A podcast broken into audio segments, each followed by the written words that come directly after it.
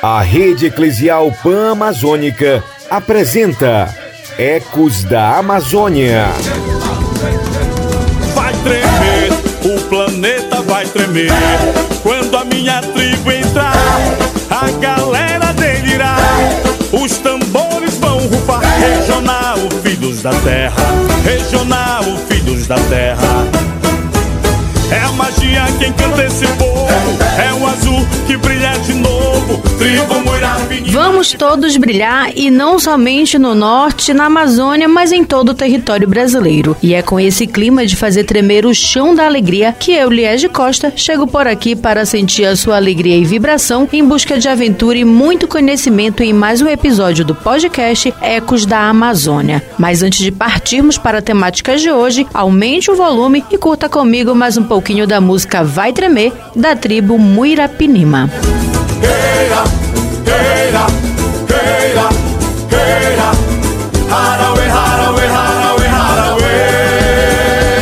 Estudo publicado pelo Instituto do Homem e Meio Ambiente da Amazônia e Amazon analisou 47 indicadores de qualidade de vida de áreas como saúde, educação, segurança e moradia, o Índice de Progresso Social, IPS 2023, e mostrou que o desmatamento está relacionado com o baixo desenvolvimento da Amazônia. Além disso, o estudo apontou que os municípios que mais destruíram as florestas nos últimos três anos tiveram os piores desempenhos sociais. E é exatamente sobre este assunto que vamos falar no programa de hoje. Mas para entendermos melhor este cenário, recebemos Beto Veríssimo, cofundador do Amazon e coordenador da pesquisa. Seja bem-vindo ao Ecos da Amazônia. Beto, podes explicar aos nossos ouvintes o que de fato é o IPS? O Índice de Progresso Social, ou IPS, ele na verdade é um índice global que foi desenvolvido principalmente por pesquisadores eh, da Universidade de Harvard e do MIT. E ele foi lançado em 2013 no mundo, então ele mede qualidade social, a qualidade de vida da- das pessoas. E ele foi desenhado inicialmente, no primeiro momento, para países. E logo em seguida, em 2014, graças aí ao trabalho pioneiro do Amazon,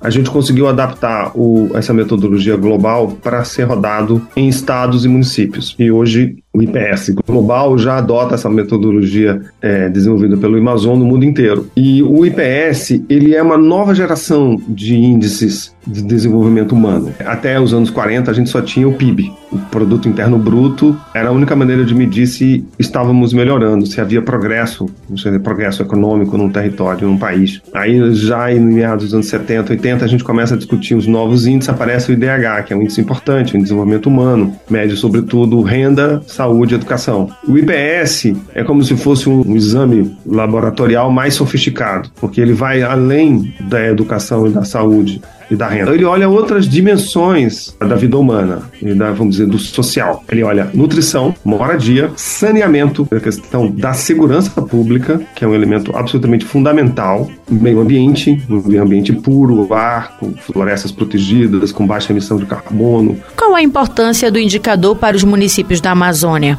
O IPS ele tem esse mérito de dar- trazer os dados na escala do município. Então a gente olha o retrato, a radiografia, o check-up geral da Amazônia, olha o check-up dos estados da Amazônia e também há um check-up para cada um dos 772 municípios da Amazônia. E é é onde eu acho que está a riqueza do trabalho, porque aí para quem está morando naquele município, para a empresa privada que está situada naquele município, para os movimentos sociais, para a prefeitura e os órgãos públicos que querem melhorar a vida daquelas pessoas naquele território, elas têm de fato agora um check-up completo, mais completo possível, mostrando inclusive onde é que o município está em relação a outros municípios da Amazônia, que tem a mesma faixa de renda econômica. E eu acho que se transforma numa espécie de laboratório de gestão pública, né? Então acho que a, a força do IPS, em, em muitos países onde ele está sendo adotado, é, com muito mais intensidade, está nessa direção, de instrumento de gestão. A gente não fica olhando o check-up sem fazer nada, tem, tem que pegar o check-up e melhorar onde a gente tem problemas. Ainda sobre os municípios da região amazônica, quais foram os principais resultados deste ano? Que assim, a Amazônia em geral não está bem em relação ao resto do Brasil e o Brasil não está bem em relação ao mundo. Então não tem assim nenhum, nenhuma área da Amazônia indo muito bem. O IPS da Amazônia é melhor nos municípios capitais e municípios acima de 200 mil habitantes. A partir daí, a gente pode dizer que eles são piores, os IPS são piores nos municípios onde tem desmatamento associado com pecuária e o restante você tem um resultado misto. Você vai ter municípios florestais que não têm desmatamento, que não têm mineração, que tem um bom IPS, é o caso de Faro, no Pará, município relativamente pouco conhecido. Então você tem as histórias variadas, mas assim, vamos dizer, a história macro da Amazônia é que o desmatamento não compensa do ponto de vista social. Beto, fazendo um comparativo em relação aos anos anteriores, em termos sociais, como estão os municípios da Amazônia em 2023? O check-up da Amazônia em termos sociais mostram que desde 2014, quando a gente lançou o primeiro relatório, depois lançamos em 2018, depois em 2021 e agora em 2023, então a gente lançou quatro relatórios usando a mesma metodologia, é, olhando o mesmo território. O que a gente percebe é que a Amazônia, ao longo desse período de quase uma década, está estagnada em termos sociais. A Amazônia como um todo. Tem lugares que melhoraram, tem municípios que tiveram avanços, Teve municípios que tiveram recuo. Teve melhorias em alguns componentes e teve piora em outros. O problema é que as melhoras foram anuladas pelos retrocessos. Empatia não há arrogância, obscurantismo e fake news só alimenta a ignorância. Sim, a empatia não há arrogância, obscurantismo e fake news só alimenta a ignorância. Eu vim lhe avisar. Não aceite o retrocesso. Quero comida, quero escola. Saúde, emprego e progresso. A história já ensinou pra não andar pra trás. Acordo com os indicadores de qualidade de vida de áreas como saúde, educação, segurança e moradia, 29 territórios com as notas mais altas no IPS superiores a 61 apresentaram um desmatamento médio de 20 quilômetros quadrados entre 2020 e 2022, segundo dados do PRODES do INPE. Por outro lado, os 89 municípios que tiveram as avaliações mais baixas, inferiores a 50, derrubaram uma média de 86 quilômetros quadrados nesse período, até quatro vezes mais. Diante disso, Beto Veríssimo pode explicar qual a relação entre o baixo IPS e o desmatamento na região? Quando a gente olha os municípios que tiveram as maiores taxas de desmatamento nos últimos três anos, a gente observa que esses municípios estão com as piores notas do IPS. Então, há uma correlação. 80% de toda a área desmatada na Amazônia, ela é destinada para pecuária. Os municípios que têm altas taxas de desmatamento e que grande parte, eu vou falar em termos sempre majoritários aqui, em que mais de dois terços de tudo isso acaba indo para a pecuária, a gente pode dizer que a pecuária da Amazônia, é, o desmatamento para a pecuária não trouxe progresso social. Essa estagnação, em grande parte, é decorrente do processo de, de uma economia baseada no desmatamento, essa, essa pecuarização de grande parte das áreas que foram desmatadas. E quais foram as áreas mais problemáticas nos municípios? Em geral, uma coisa que é comum como um problema grave na Amazônia é a segurança. A Amazônia se tornou hoje a região mais violenta do Brasil em termos de homicídios e a segurança ela afeta todas as dimensões da vida humana. A economia, porque as pessoas têm receio de fazer investimentos no comércio, de vir para a Amazônia,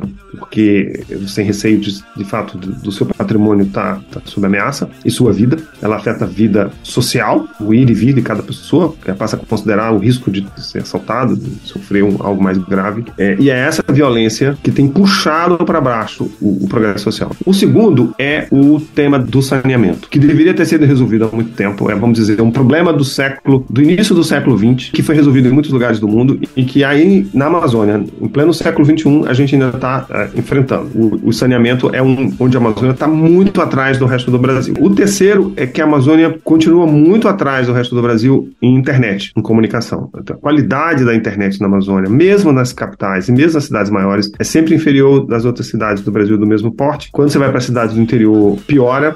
Isso quando você está no núcleo urbano. Quando você vai para a área rural, para a área florestal, despenca. A, a, baixa qualidade da internet, da banda larga e o acesso limitado é um, uma grande barreira ao progresso social. Ela trava a, a cidadania, o acesso do cidadão à educação, à saúde, à gestão e também aos próprios negócios, porque hoje em dia você faz realmente sua vida econômica em parte é feita pela internet. Meio ambiente é outra área onde a gente piorou nos últimos 10 anos, embora talvez seja uma área que é possível reverter, porque principalmente a gente está falando de desmatamento, de queimadas. E o quinto que, que chama muita atenção é a dificuldade que a região tem de reter e atrair mão de, mão de obra de nível superior. Essa mão de obra de nível superior que acaba saindo, parte acaba saindo da Amazônia, e, e pessoas de fora a gente atrai menos. Nessa década, nesses últimos 10 anos, a gente tem estagnado, que a gente chama de atração e retenção de mão de obra de nível superior. Houve melhoria em alguma área destas avaliadas? Se sim, quais? Né, moradia, houve uma melhoria de moradia. A Amazônia teve, passou por um processo de construção de casas populares, então tem tido, isso reflete na melhoria. Saúde e educação, muito longe do Brasil, mas teve melhorias também, muitos investimentos que vêm desde o início do ano 2000, em que o Brasil vem investindo bastante, educação básica e tal. Então você vê uma melhoria, embora a gente esteja atrás. Beto, ainda de acordo com a pesquisa, o IPS médio dos 20 municípios com as maiores áreas de floresta destruídas nos últimos três anos, com 52,30, foi menor do que o da Amazônia, com 54,32. O exemplo dessas notas baixas é São Félix do Xingu, no sul do Pará. O município devastou mais de 1,7 mil quilômetros quadrados de floresta no período e obteve o IPS de apenas 52,56.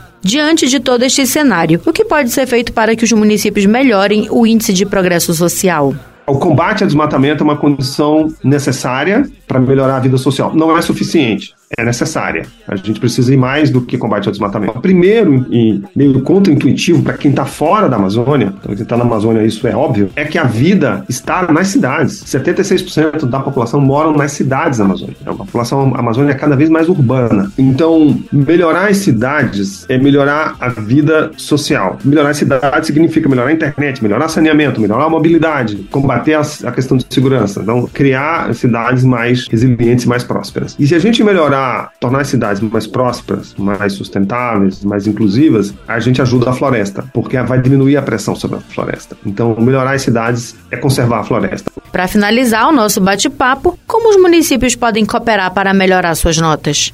É, quando a gente olha o município, quando a gente olha o check-up do município, uma das coisas que chama atenção é que às vezes tem municípios que têm a mesma faixa de renda, que têm a mesma, vamos dizer, peso econômico, PIB per capita similar, que entregam muito melhor resultado. O que é importante é criar uma rede de colaboração entre as próprias prefeituras para aprender umas com as outras. O que fez com que aquele município, que tem a mesma renda que eu tenho, conseguisse ter uma entrega, uma redução da violência, uma melhoria do saneamento, os indicadores de nutrição melhoraram. No meu município, talvez eu tenha algo a ensinar, porque os meus indicadores de educação tiveram avanço, os meus indicadores de internet eu consegui. Eu queria poder afagar uma fera terrível. Eu queria poder transformar tanta coisa impossível. Eu queria dizer tanta coisa que pudesse fazer eu ficar bem comigo. Eu queria poder abraçar meu maior inimigo. Eu queria não ver tantas nuvens escuras nos ares. Navegar sem achar tantas manchas de óleo nos mares. E as baleias desaparecendo por falta de escrúpulos comerciais. Eu queria ser civilizado como os animais. Esta é a quarta edição do IPS Amazônia, que também foi publicado em 2014, 2018 e 2021. Neste ano, dois novos indicadores foram agregados à dimensão de oportunidades no componente de direitos individuais, acesso a programas de direitos humanos e existência de ações para direitos de minorias. Por isso, a publicação de 2023 já calculou as notas dos anos anteriores com base nos 47 indicadores usados na edição mais atual, e o resultado mostrou que a Amazônia segue estagnada em seu desenvolvimento social, sempre com a nota 54, variando apenas nas casas decimais. A expectativa a partir de agora é que em uma próxima avaliação, a Amazônia e os municípios que a compõem possam melhorar suas notas com reais mudanças de atitudes. E é com esse desejo de mudança que chegamos ao fim de mais um episódio do podcast Ecos da Amazônia. Eu vou ficando por aqui, agradecendo a sua companhia e paciência. Até mais. Tchau mais apelo pro bom senso. Um erro não conserta o outro, isso é o que eu penso. Eu não sou contra o progresso, mas apelo pro bom senso. Um erro não conserta o outro, isso é o que eu penso. Você ouviu Ecos da Amazônia, uma produção da Repam Brasil.